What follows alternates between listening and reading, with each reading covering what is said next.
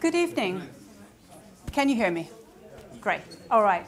Um, a very warm welcome to the inaugural lecture for Professor Christian Schuster. My name is Jennifer Hudson. I'm the Dean of the Faculty of Social and Historical Sciences, and it's a particular pleasure to be here to welcome you, um, particularly because uh, I worked with Christian very closely when I was in the political science department, and I know firsthand his brilliance, um, not just as an academic researcher, but as a, a, colleague, and it's been a real privilege to, to work alongside Christian. Uh, Christian's lecture tonight, The Management Foundations of Good Government, um, will be introduced properly by the head of Department of Political Science, Professor Ben Lauderdale. And following Christian's lecture, we have notes of appreciation by Martin Lodge from the LSE. And then after that, um, it's a real pleasure to welcome you back to 3638 Gordon Square for drinks uh, and reception and to say congratulations to Christian. Um, just very briefly, welcome, come on in. There's lots of seats in the front row as ever.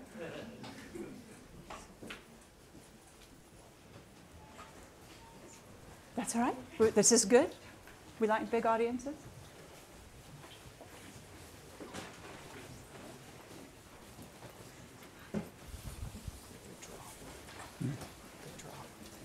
Bureaucracy. It's not me. Great. Um, let me just say a little bit why I think this is such a, a lovely occasion. Um, rarely, maybe since the, the time academics defend their viva, do they get such a captive audience to hear about the research, um, their findings, and to have people come and really listen about what motivates them, what gets them out of bed in the morning. And I think inaugurals are a real testament to the contribution that, that Christian has made to the field of public management, but it also lets us a little bit know more about Christian as the researcher. What gets him out of bed in the morning? What are those driving questions that I think are really inherent to each academic and why we love the job that we do? So tonight, no pressure, Christian. Uh, tonight, um, enjoy uh, uh, the insights from, from Christian's lecture, really a reflection of his, of his achievements to date, um, and maybe a little bit of signposting about what's to come. So with that, let me uh, invite Professor Ben Lauderdale to give you a formal introduction to Christian. Since I'm the one giving it, it won't be that formal, but um, it will fill the necessary role within the, uh, within the event. Um, great. Thank you all for coming, um, and uh, thank you, Jennifer. Um, so been, I am going to aim to be brief in introducing Christian and, and, and his work so that we can get on to, to the content you're actually here for. Um, so Christian's core research interests are in comparative civil service management. And Christian's work has yielded, I think, important insights into how to motivate public employees, how to measure corruption and understand patronage, patronage networks, and how to recruit civil servants, um, as well as how to make meaningful comparisons on these kinds of questions across different countries.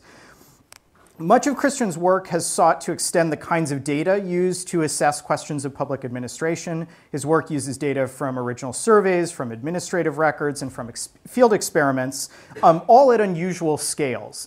Um, his research projects include largest of their kind single country studies as well as large um, many country cross national studies.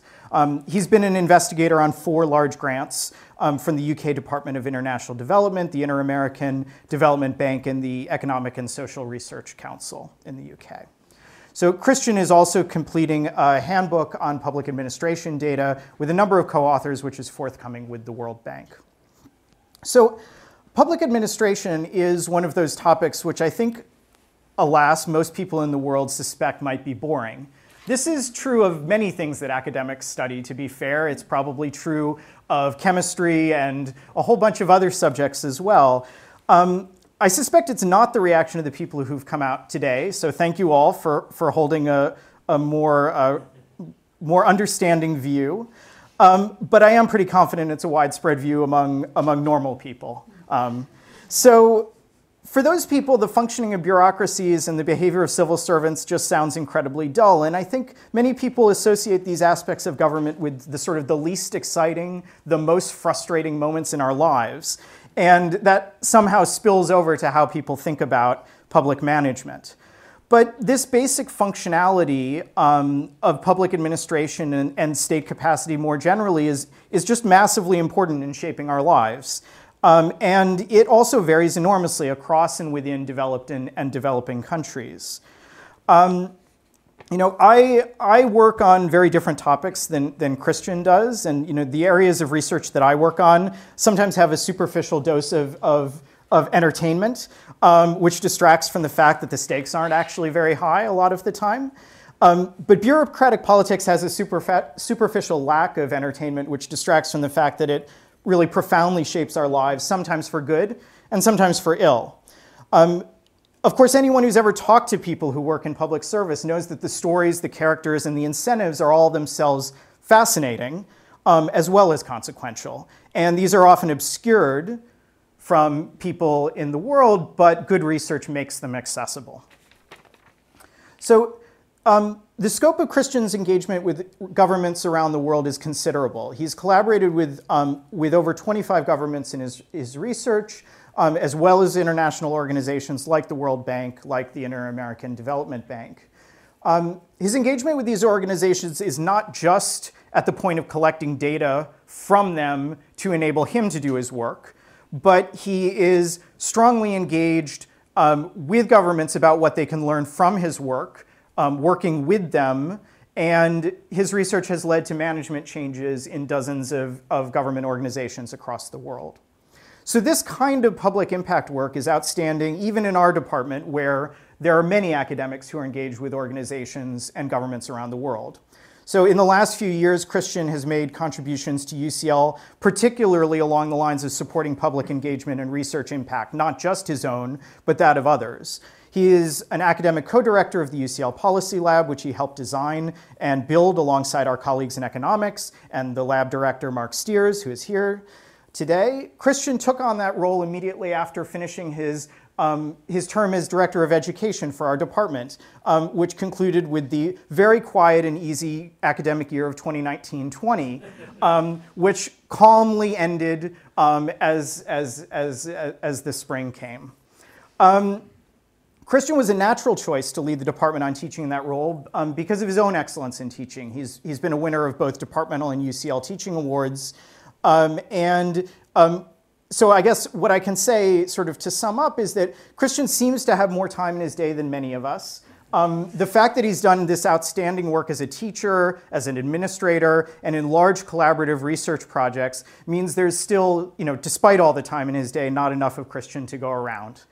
Um, before I, I, hand off to Christian, I, will just say again what Jennifer said at the beginning. There's a drinks reception after the lecture in 36 Gordon Square. Um, and now I'll hand off to Christian um, to give his inaugural lecture, um, The Management Foundations of Good Government.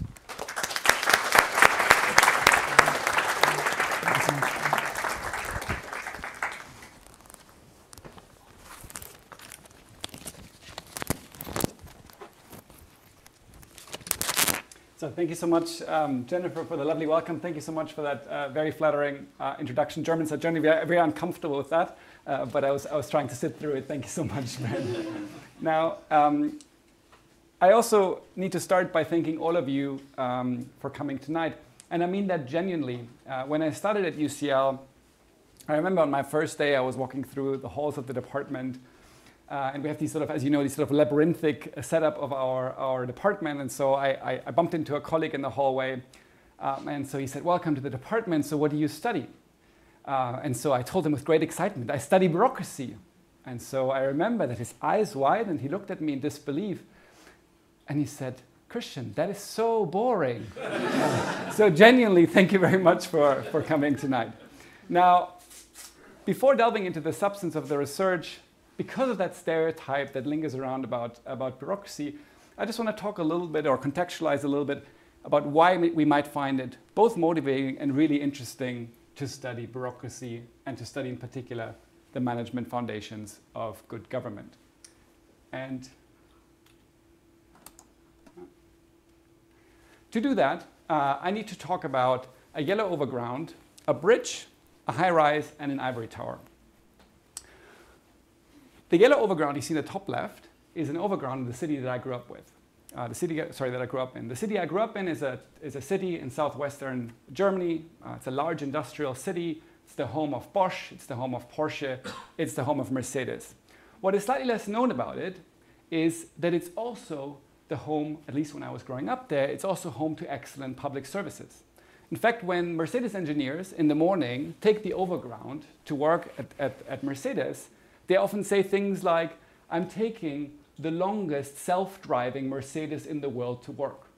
So in other words, this overground is so comfortable, so clean, so spacious that citizens perceive that they have a Mercedes-like experience in this public service. Now contrast that with the bridge in the, in the top left or top right corner here.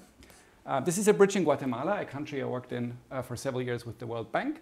Um, and what you wouldn't immediately suspect here is this is a relatively new bridge okay, that governments recently constructed. A high quality bridge would allow citizens from one side of the river to travel to, to, to the other side of the river, for instance, to sell their goods, uh, to go to school, or whatever other objective they might have. Now, as you can see in, the, in, that, in that picture, that relatively new bridge relatively soon collapsed because it was poor quality. And so that, of course, then begs the question why is it that governments around the world that often try to deliver similar services and deliver similar outco- outcomes and outputs to citizens, why is it that some of them deliver Mercedes-like, a Mercedes-like experience to citizens where others are not even able to construct a bridge that holds? But then more importantly, from a practical perspective, how is it that we can get from a government administration that produces a broken bridge to one that produces excellence in public service. This is what Francis Fukuyama calls the getting to Denmark problem. This, Denmark being this mythical land where public services are plentiful, impartial, and of high quality. So, how can we ensure that countries around the world are getting to Denmark? So, in the initial part of my career, uh, I worked in this in practice. I was with the World Bank. I was first in DC, um, then I was based in Guatemala uh, for several years uh, in, this, in this tower here uh, in, the, in the bottom left. And sort of as is typical in these kind of roles, I worked on a range of governance reform projects. So from anti-corruption in construction to transparency in Congress to things like participatory budgeting uh, in mu- municipalities. Um, but there was one thing that across all of these projects I really feared, and that was an email. But to contextualize that, let me briefly explain to you how these projects work. So if you run these kind of projects, what you do is that the World Bank and the government agrees to pursue a certain type of project. Then typically a project implementation unit is hired inside that government agency to deliver the project. Um, then you deliver or you develop sort of manuals to implement the project. You define precisely who are the beneficiaries. And then after sort of 12 months, you start and you implement the project. But then you fear that one email. Sometimes it's an email, sometimes it's a colleague running into your office. And that email would typically say, the minister has changed. Okay? Now, in this country, of course, changing ministers is like a sport. Um, so that shouldn't be something that particularly traumatizes you if you, if you sort of try to implement projects. But the difference, of course, between this country and a place like Guatemala and many countries in the global south uh, is that Guatemala does not have a professional civil service. And so, what happens when a minister changes is that the vice minister changes, the head of the department changes, and oftentimes the technical people that you work with along all this time change as well. And the new people that come in are people that are hired by this new minister, that are loyal to this new minister, and they're not necessarily qualified for the tasks that they're hired to do, but they're there because they're politically loyal. And of course, what that means is then you have this new team with whom you redefine the objectives of the project to align them with the priorities of the minister. Then you set out a new set of uh, manuals and procedures so that this project can be implemented. And then you start implementing the project, and then the email comes again. The minister has changed. And so, in this kind of context, project implementation becomes a little bit like waiting for Godot. And it doesn't matter whether you implement a governance project or whether you implement an education project or whether you implement a health project, it is incredibly hard to get anything done. Um, and so at the time then, I, I came to believe, and I still believe that today, that a professional civil service is in some sense the mother of all reforms. That if you don't have a professional civil service, it's extremely hard to get anything else in government done. And so then I turned to research and was trying to read up about, okay, in these practitioner roles, how do we get to that? Sort of how do we get to that part of Denmark, that professional civil service? And at the time in particular, there wasn't a lot of research on it. And so I decided, uh, or I decided to start doing research on it myself. So then I moved to that ivory tower. And so what I want to do in this talk is talk you through what I sort of learned about from research about how we can get to good government. So how can we get to this mythical land of Denmark, but with a particular application to the civil service. So how can we get a professional Denmark-like civil service? And I want to talk through four approaches. The first three are sort of the ones that we typically see in scholarship and practice, and I want to talk to you about my research on them and potentially suggest that they're less effective than we might hope. Um, and then I'll try to introduce an alternative approach and try to convince you of an alternative approach of, of getting to Denmark. So the first approach is a legal approach, the idea being we can get to good Denmark if we legislate for a country to look like Denmark. The second approach is a political economy approach, the idea being if only we understand the political incentives to get to good government, we can get to good government.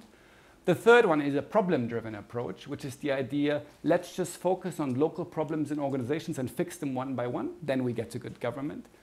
And I'll try to sort of critique them along the way, and then I'll be trying to convince you of a fourth approach, which is a data informed best practice approach. And what I'm trying to say with that is that we can use data both to identify what kind of management practices make governments work better everywhere. So those I call here the management foundations of good government. No matter where you implement them, they make, they make governments work better. We can use data to identify those, but we can also use data to identify and pinpoint in which organizations which of these practices are lacking. And if you have the two, you have a recipe for reform. And then because we're in the UK, I'll try to draw some implications um, from all of this for the UK. So the first four are about getting to good government, but of course, the UK's, UK's struggle is mainly around maintaining good government. And so I'll try to extrapolate what we can learn from all of this about maintaining good government in the UK. So let's start with this first approach, legal reform approach. So here the idea is if we want to get good government, what we need is legislation that requires good government. So what this means is, for instance, we pass procurement laws that require that governments purchase goods and services through competitive bidding and not because they get some WhatsApp message from somebody who wants a contract. Uh, or it means we pass anti corruption legislation that prohibits and sanctions conflicts of interest. Or it means we pass, in my case, civil service legislation which mandates a professional civil service. So, for instance, laws which require all governments to recruit public servants through merit examinations, through open competitions, rather than allowing them simply to appoint their friends or their, their political party affiliates. And so one of the first things I did was I was trying to figure out whether that is effective. And the way I did this is I coded civil service legislation with a team of RAs in 120 countries across 40 years. And I was particularly interested in whether there's a law in place in a country that requires the government to hire through merit examinations. Okay, so simply, does it have a law that says you have to hire through merit examinations? And then I was trying to see how that relates to meritocracy in practice. Uh, and this graph here, I use a, a, so a very coarse proxy indicator from the Varieties of Democracy project for this. And so what I want you to do is just focus for a moment on the bottom line here. The bottom line here is the number of countries that have this merit-based civil service legislation, that have a legislation that says, or a constitution that says, you have to hire based on merit. You can see that up until the 90s, this number is pretty flat. It's about 35 countries in the world. This is basically OECD countries that had this kind of legislative requirement. And then you can see that since the 1990s, there's been an explosion in this number. Uh, so the number doubled between 1990 and 2000 and increased to almost 100 uh, by, uh, by 2015. So in other words, by now, most countries, at least most countries that I was able to code, uh, have merit-based civil service legislation on the books. Okay? And now if you look from the 1990s forward and compare this upshot in merit legislation with merit in practice, you can see that since the 1990s, if we just look at the second line here, this is sort of a proxy indicator for meritocracy in practice, we can see that that has basically flatlined. So in other words, the world went from having very few countries with merit-based civil service legislation to most countries having merit-based civil service legislation, and in the same period there was no improvement in actual meritocratic recruitment into government. Okay? We can also show that statistically, but this is sort of giving you a, a visual aid here. Then the question, of course, becomes so why is it the case? Why is, might this legal approach to good government, which clearly is very popular, I should say this was, of course, a lot of donor sponsored reforms here. So the World Bank's sort of core to its good governance agenda was to try to push this kind of legislation. Uh, same with USAID, DFID, etc. So why is it that even if you introduce these kind of laws, you don't see improvements in practice? Um, and so one of, the, one of the first things I did as part of my research is to do a lot of interviews on this next to this coding. So I did 130 interviews uh, with uh, civil service reformers in Paraguay and the Dominican Republic, among others, on this, on this question. Um, and sort of two key mechanisms for this is that these laws are neither necessary nor sufficient to improve actual management practice. Um, so why might it not be sufficient to have a law that mandates that you hire bureaucrats based on merit? Well, it's not sufficient because either there might be legal loopholes or the law is just ignored altogether. These are often weak rule of law contexts. Or, and this is uh, something that happens more often than you might seem, is people comply with the law but in a facade way. Um, so if you ever have this requirement in your job and you want to hire your friend, there are a lot of different ways to achieve that. You can tailor the terms of reference to your preferred candidate. You can leak exam materials. You can, you can lose applications that are too strong that might, uh, might be preferable to the candidate you want to hire. You can manipulate exam results, etc. So there are many different ways, if you want to, that you can undermine meritocratic recruitment into government. But interestingly, I also found in these cases that it's not necessary to have this law. So if you want to have good management practice in government, it's typically not the case that the law prohibits you from doing that. So in other words, there are countries that move towards merit recruitment even though there wasn't a law requiring it. Because there's no law prohibiting it either. It's not like the law says you have to hire your, your friends and your party members. The law doesn't do that. So in other words, your possibility frontier in practice is basically unaltered by the presence or the absence of this, of this law. So this is the first approach, the legal reform approach, and my, my data here suggests that that might not be the most effective way of getting to Denmark. And there's of course colleagues that have looked at that for a lot of other types of good government reforms, anti-corruption, public financial management, and they've come to similar conclusions. The second approach then is a political economy approach. So here the idea is that we can get to good government by understanding the political incentives and disincentives to introduce good government. Okay? Now, to illustrate that, um, I just have a little bit of audience participation. A lot of students here, you'll have to forgive me that. I'd like you to imagine the following, okay? So imagine you lived in New York City in 1850, okay? And I just want to, we'll have a brief show of hands in a second of who you would vote for, okay? So New York City had a classic politicized civil service at the time. It's the same way we have them in many developing countries today. So in other words, those people who worked for government were there because of political loyalty. So they were not public servants, they were political servants. As a result of that, what they delivered weren't public services, but were political services.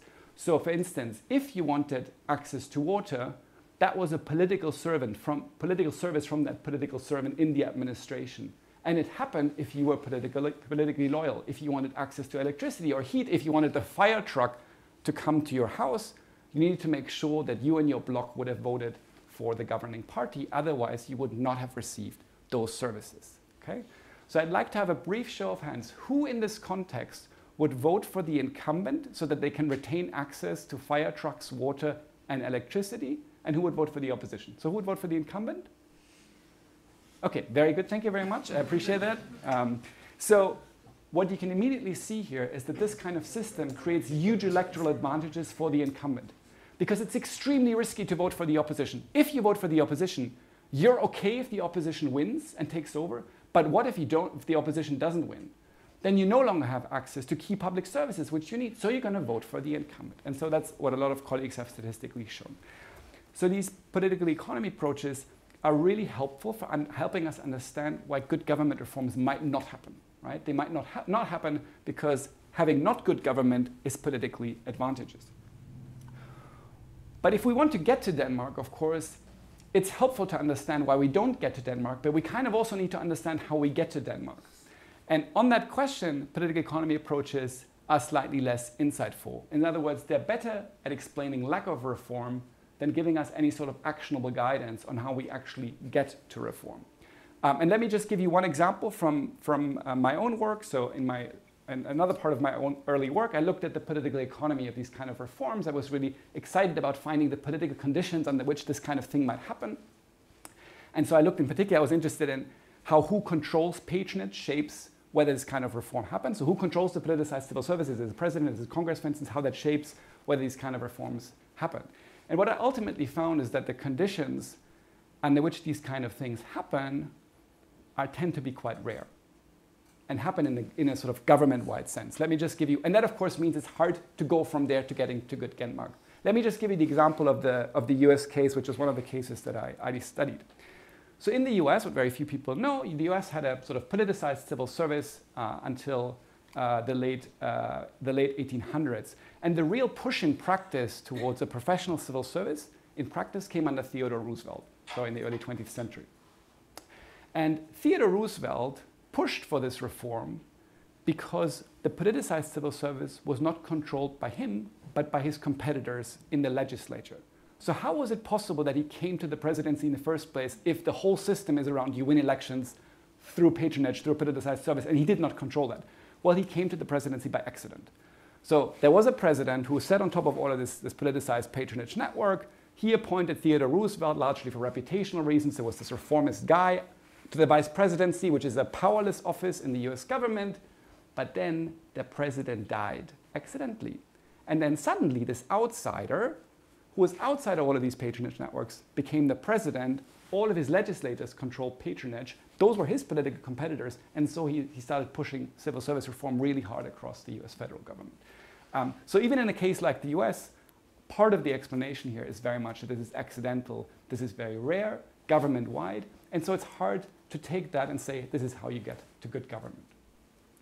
Um, and of course, it's also not so actionable, right? So, like, we, as reformers, ideally, we shouldn't go around assassinating sitting presidents so that reformist vice presidents get into, get into office. So then the question is, how, how, what else can we do then if these political economy approaches don't immediately help us? And so a third approach, which was popularized by Matt Andrews, is the idea, let's forget about sort of best practice laws. Let's generally forget about best practice. Let's just focus on solving local problems in the way that government is managed. Um, this sort of has a classic public administration referent, which is the idea of muddling through. The way that we improve government is we muddle towards, muddling through towards better government.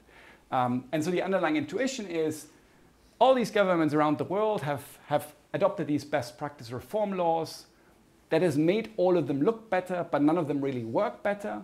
Um, so let's forget about this best practice. Let's instead focus just on local problems in the local context. So this government has a problem with public financial management because its Excel sheet is not working very well. Let's get to a better Excel sheet. Okay, I'm using an exaggerated example. And then let's iterate that and improve and improve that way. Now, this of course had a lot of intuitive appeal who would be against the idea of fixing local problems, who would be against the idea of taking into sort of taking seriously local context, right? That seems, that seems valuable um, and in a way uncontestable.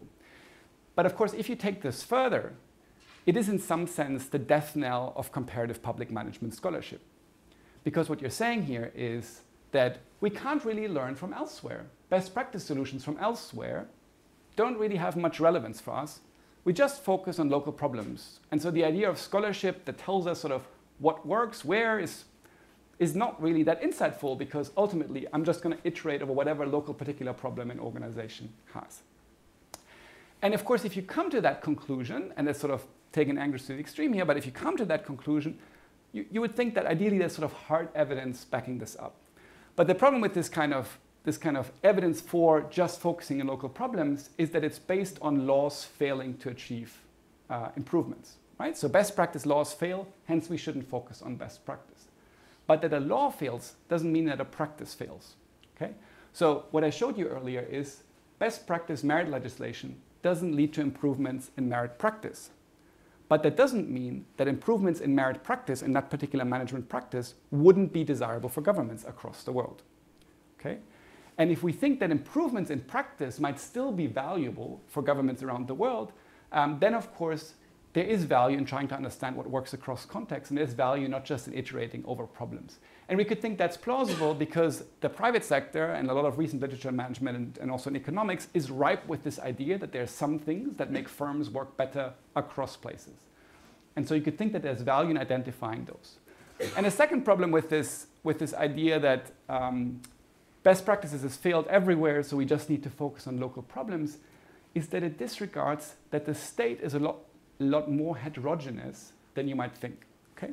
Let me give you an example from Albania. Okay, and this is joint work with Jan Meyer-Sahling, who's sitting in the audience here, uh, Kim Mikkelsen, and, and others. Um, this is a graph here that shows you the presence or absence of one best practice, which is meritocratic recruitment, or the flip side of it, the share of public servants that tell us in a survey that they've been hired into government through political connections. Okay, so this is the share of public servants that tell us, I got my job thanks to support from politicians, people with political links. And these are different institutions inside the Albanian government. And so you can see that in some, almost half of public servants tell us, yeah, I got my job through support from politicians. In others, it's almost zero. So in other words, there are some institutions that appear to be doing much better in management than others. And so this idea that sort of best practice generally failed is a little bit inconsistent with the idea that government institutions actually work very differently and have some good management practices in place and others not.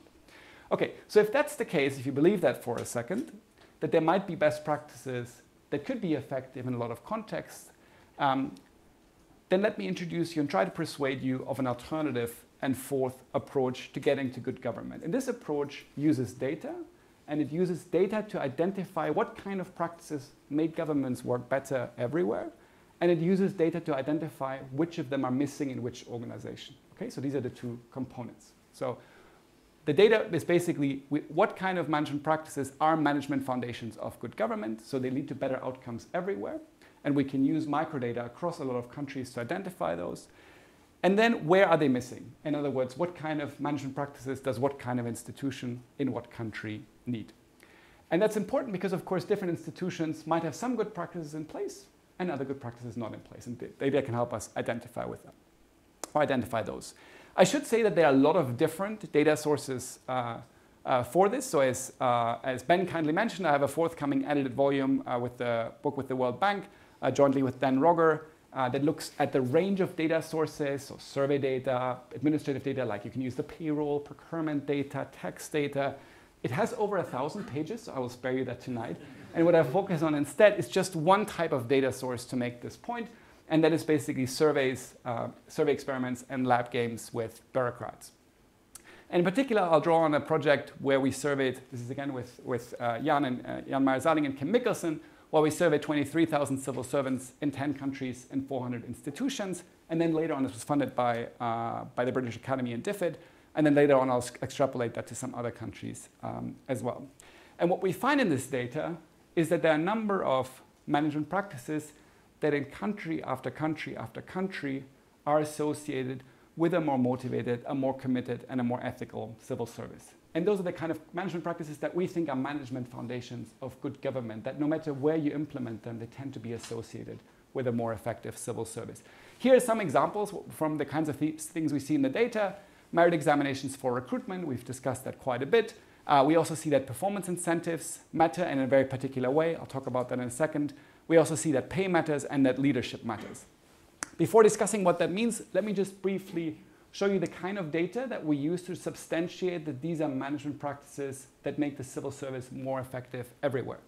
Um, so just using merit exams as, a, as an example here, um, so for instance, we find observationally that in seven out of nine countries, public servants that were hired through a merit exam are more motivated to work hard. They're also more motivated to serve the public.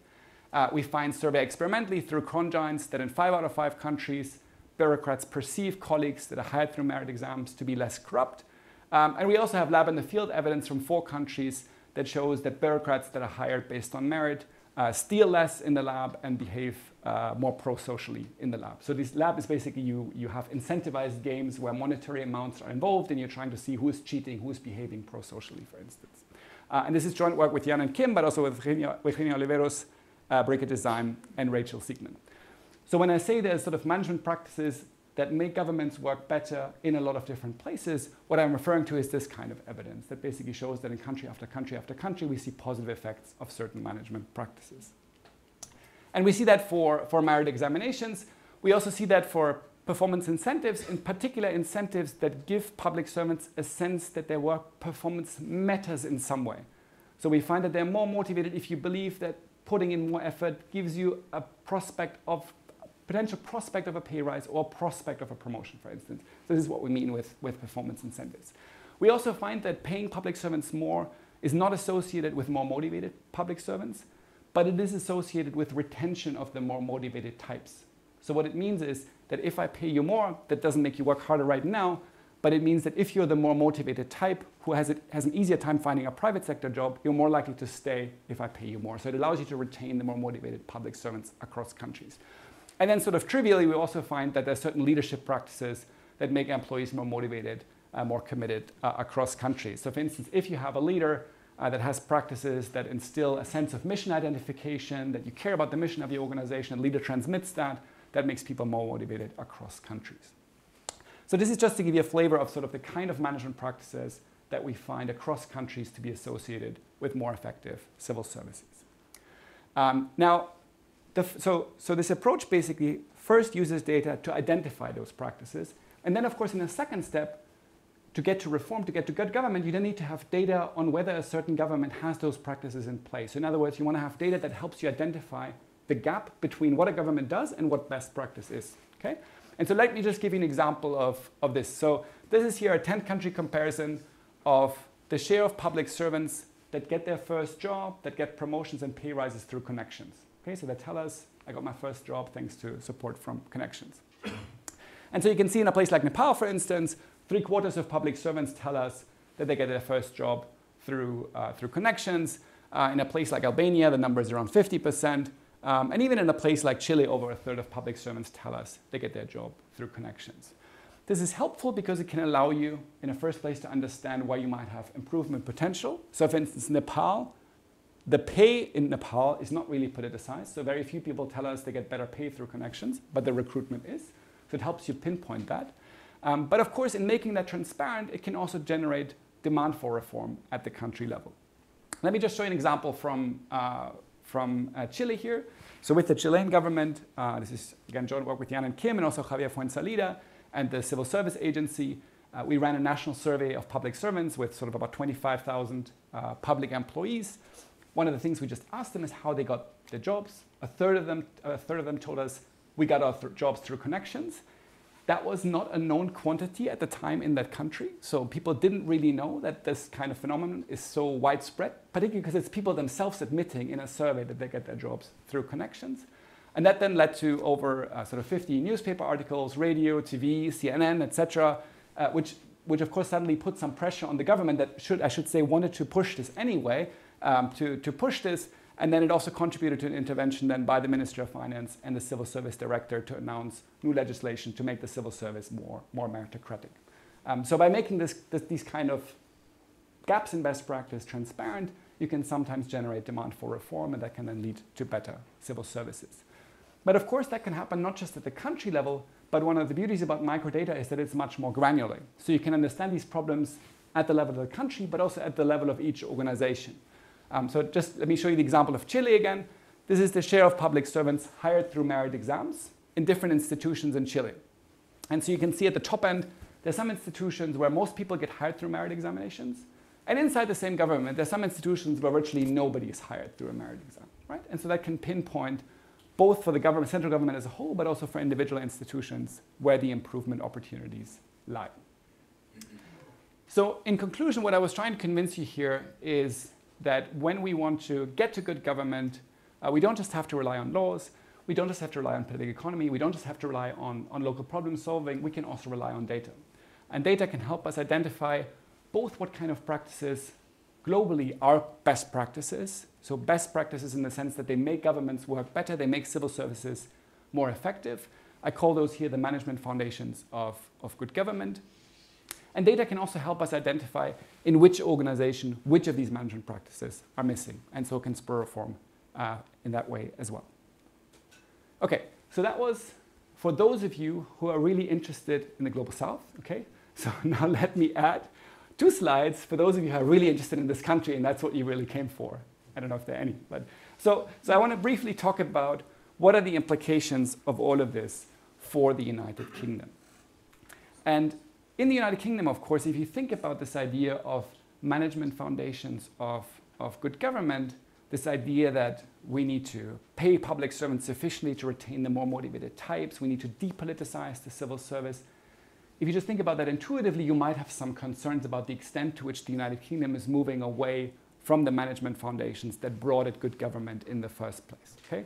And so what I want to do is just show you some data points to suggest that that concern might be very warranted.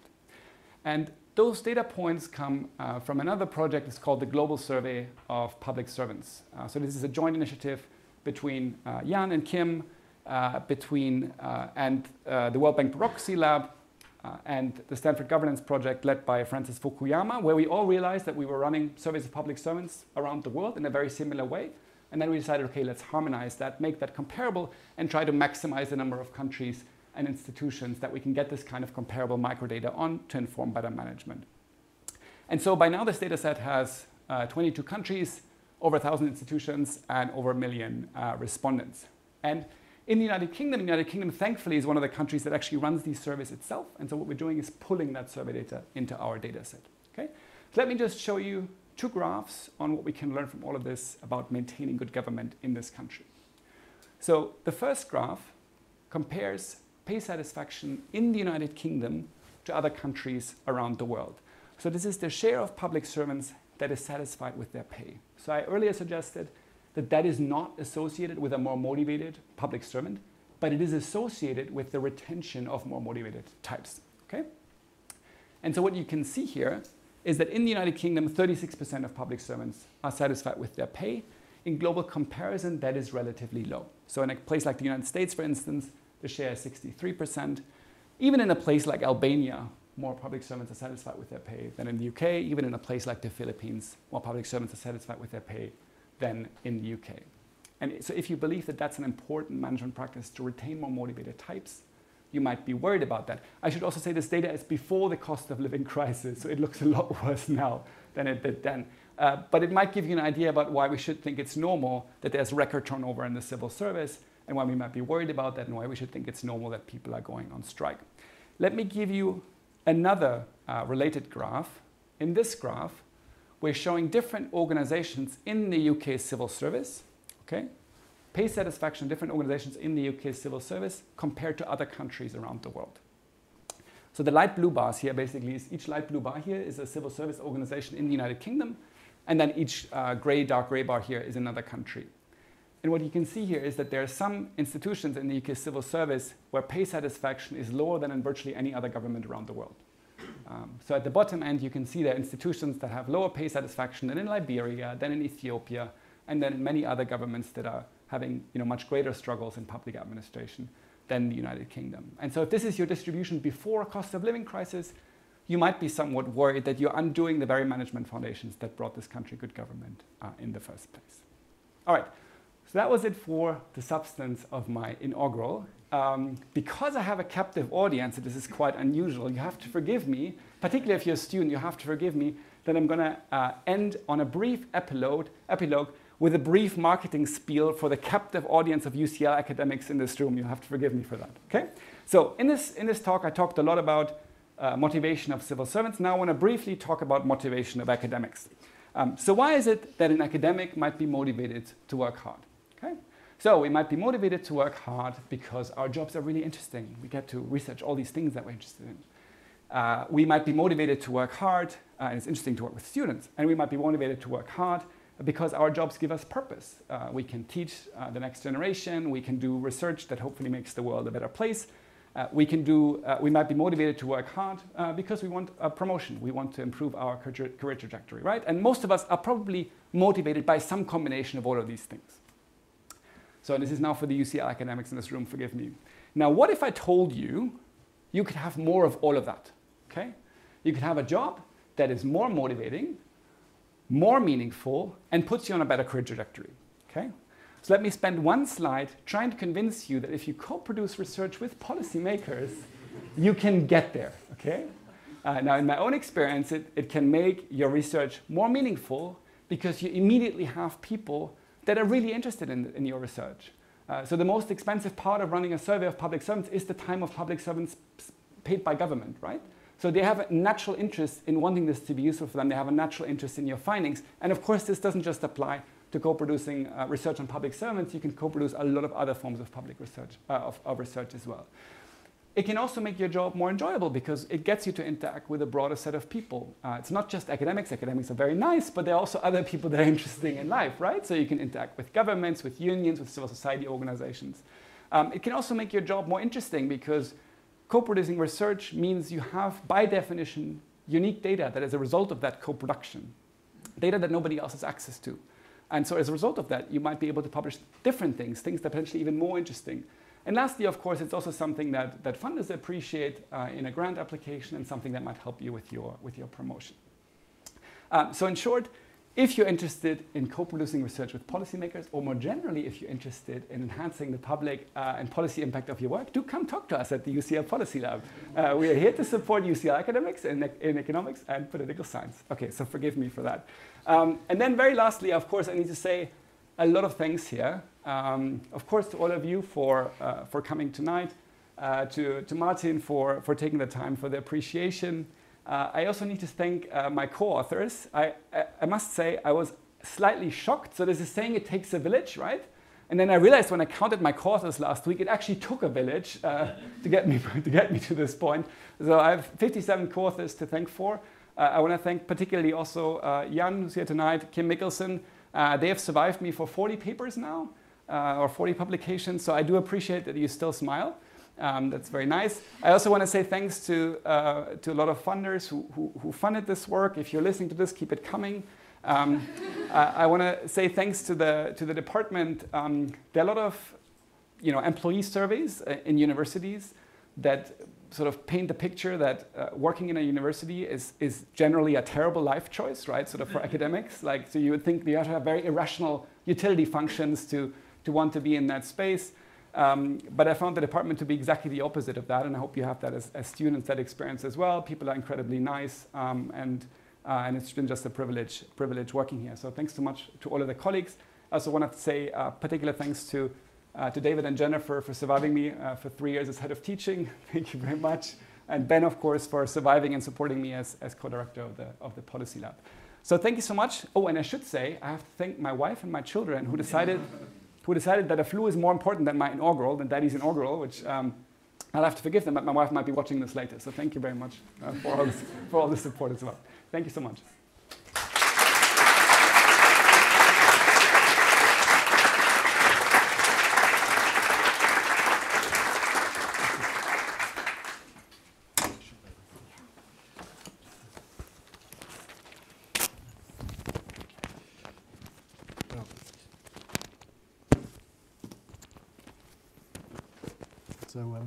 So thank you all very much for listening. I know that I've a very difficult job between drink and, um, you know, kind of, well, I'm standing between you and a drink um, and, um, um, and I'm not even here sort of like in a best man speech where you expect that I make a few crude jokes about Christian, although I'd love to. Um, but um, so, um, well, and now I even destroy your funny, lovely slides here. But um, so, so this is clearly, you know, I, I didn't even know it was called an appreciation, but my notes were actually an appreciation. Uh, you know, I've, um, you know, I remember sort of Christian's emergence in various uh, PhD workshops, now long abandoned, which were sort of like PhD self-help sessions. I remember those well to, uh, to a colleague um, at LSE. Um, you know, I was very happy with the citations here in public administration because that sort of brought back very happy memories of me dealing with manuscript central late at night um, before Wiley decided that I was uh, not as helpful as other people. Um, uh, but I also um, kind of can sort of see, you know, kind of joint suffering on, on on the football terraces of Craven Cottage and a certain German um, beer keller uh, uh, when uh, his favorite team VfB Stuttgart was close to relegation. So in many ways I can tell you, you know, apart from sort of academic gurus that have clearly sort of been floating through, one can also see a very strong influence of the VfB Stuttgart tradition of footballing in particular, impersonated by two footballers I would sing, uh, single out, namely Karl-Heinz Förster and Guido Buchwald. Uh, most of you will not know about these, but I hope Christian at least gets to appreciate uh, the kind of um, tough defending um, uh, these two people um, some sense. So, um, but um, before, that was my last reference um, to football, um, I promise. So, so, I mean, in many ways, it's really sort of, I mean, you finished off on an epilogue. I would sort of call this speech more like an intermezzo or German Zwischenspiel between sort of, you know, we had the first act, now we can sort of see where basically sort of the second act will go. And, you know, you gave us some lovely uh, kind of, um, uh, kind of ideas uh, about these kind of um, um, kind of where uh, this research will going. But I think sort of it really is very impressive how Christian, together with his colleagues like Jan, also former colleague, uh, you know, kind of we both were sort of, okay, I'm supposed to move, uh, so I'm actually on camera rather than an anonymous voice. Um, uh, a bit like GDR television, anonymous voices, but, but um, who basically has made sort of a very distinct um, kind of impression uh, on the field. And in many ways, um, as you could sort of see in these various sort of speaking to deficits in the literature, has sort of made uh, distinct contributions and, you know, kind of this uh, sort of to some extent also um, you know, fills my own prejudices, although I would possibly call myself more of a muddling through a, uh, or Durchwurstler uh, in German, as, um, as you might uh, want to be one. But, um, but for example, I think sort of on the idea of merit too, I think sort of the critical concern that I, uh, sort of when I did my research in the Caribbean, for example, that it wasn't, there was a law, but ultimately the exam applied to a particular cultural segment of the society rather than another. So it's even the practice in itself might be culturally shamed and discriminatory, which you could clearly then see sort of in the performance and the motivational surveys that were conducted on the bureaucracy uh, and, and such like about sort of how people were valued and so on. So the social construction of merit in itself, I think, is sort of something which sort of goes and fits perfectly into a sort of your line of research. Similarly, political economy approaches are, you know, as, as we heard, very often quite static. Um, they assume a certain stability of a national sort of political endowment, you might want to call it, and it cannot really sort of cope with sort of, uh, again, sort of where sort of, um, you know, as, as we heard here um, in the research, but also sort of in my world, where basically the, you know, it doesn't deal with differential kind of performances, you might say, uh, across different sectors, um, for example, in the area of regulation, which is sort of something that gets me out of bed. And uh, Ben, I can assure you there's plenty of exciting stories there too.